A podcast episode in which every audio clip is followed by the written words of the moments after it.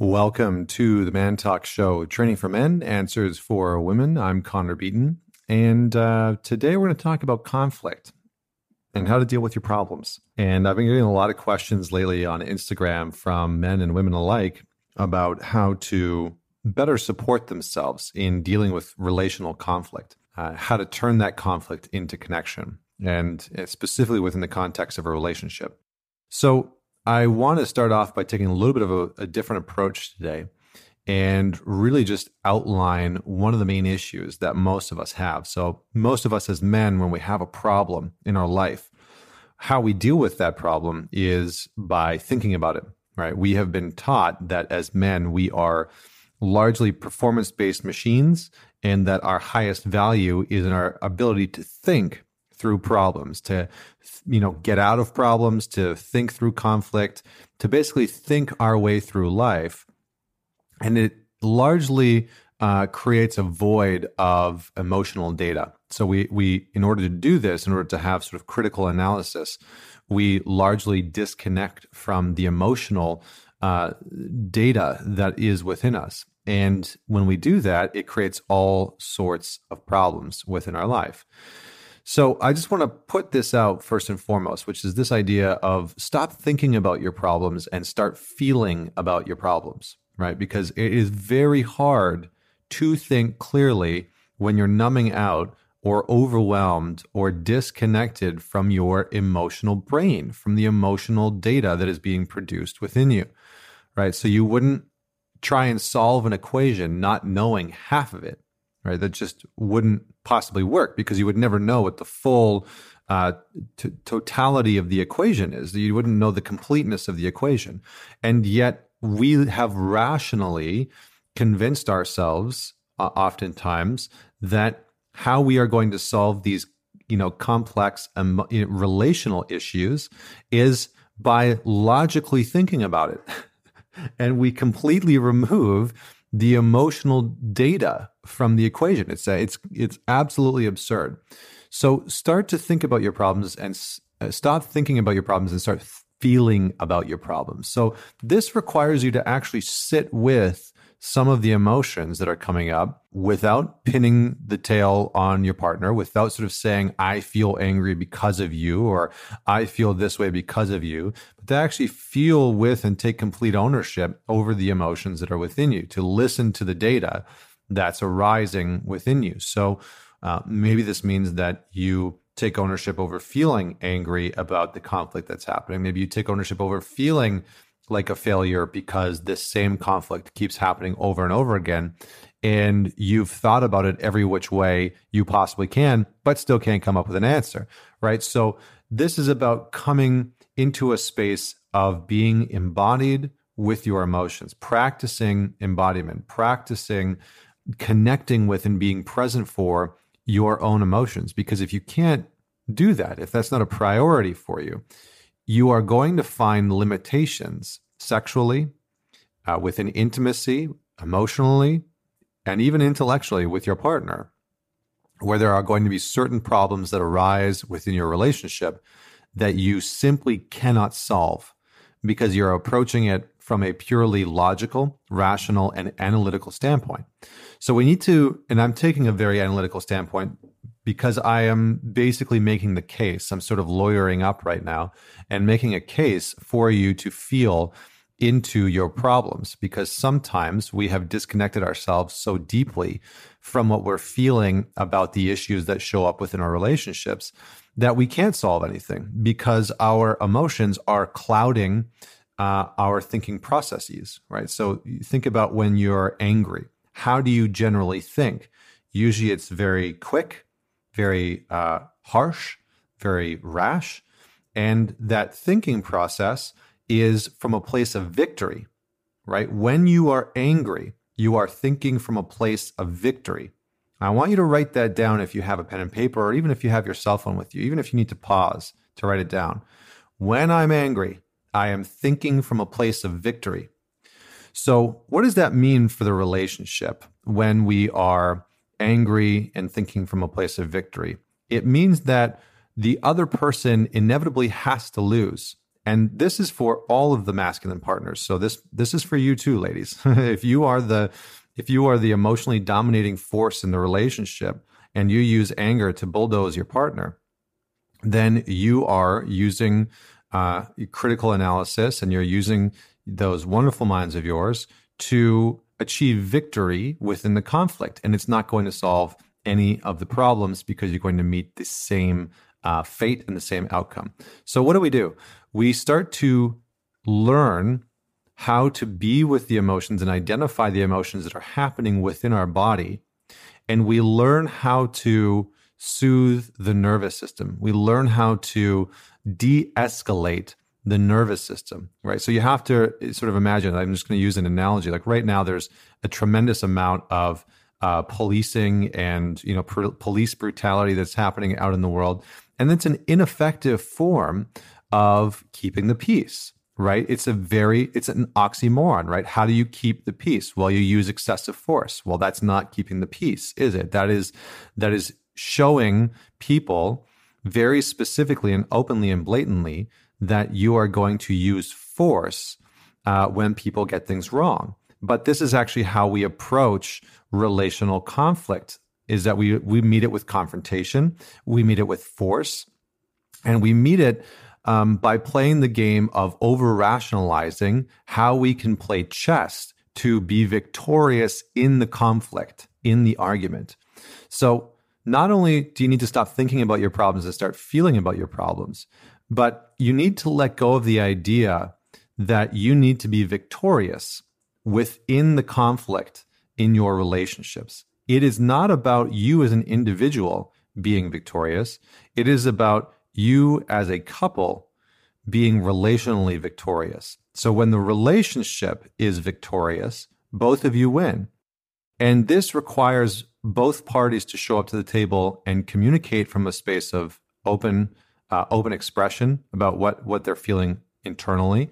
So there's some good prompts you can use, like you know the story I've been telling myself is, and that means that you own it, right? The story I've been telling myself is you don't want to connect, or you don't want to spend more time with me, or the story I've been telling myself is that I can never get it right with you, or the story I've been telling myself is that I can never win, right? I hear men say this all the time. I can never win with her, right?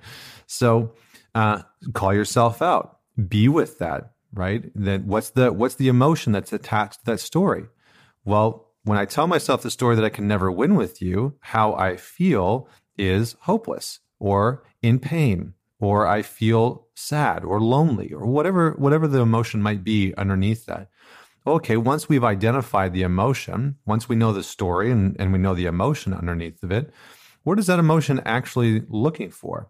Well, that emotion is wanting to understand how to create connection and intimacy, right? So from that place, once we've once we've owned the story and we've owned the emotion underneath it and we've sat with it a little bit and we've understood it, then we have a little bit more room to potentially hear our partner, right? And this is what holding space requires. I basically just outlined the steps for you as a man to hold space for your partner and for you as a woman. You need to be able to understand the story that's happening within you first and foremost. You then need to be able to connect with the emotion that's happening underneath that story.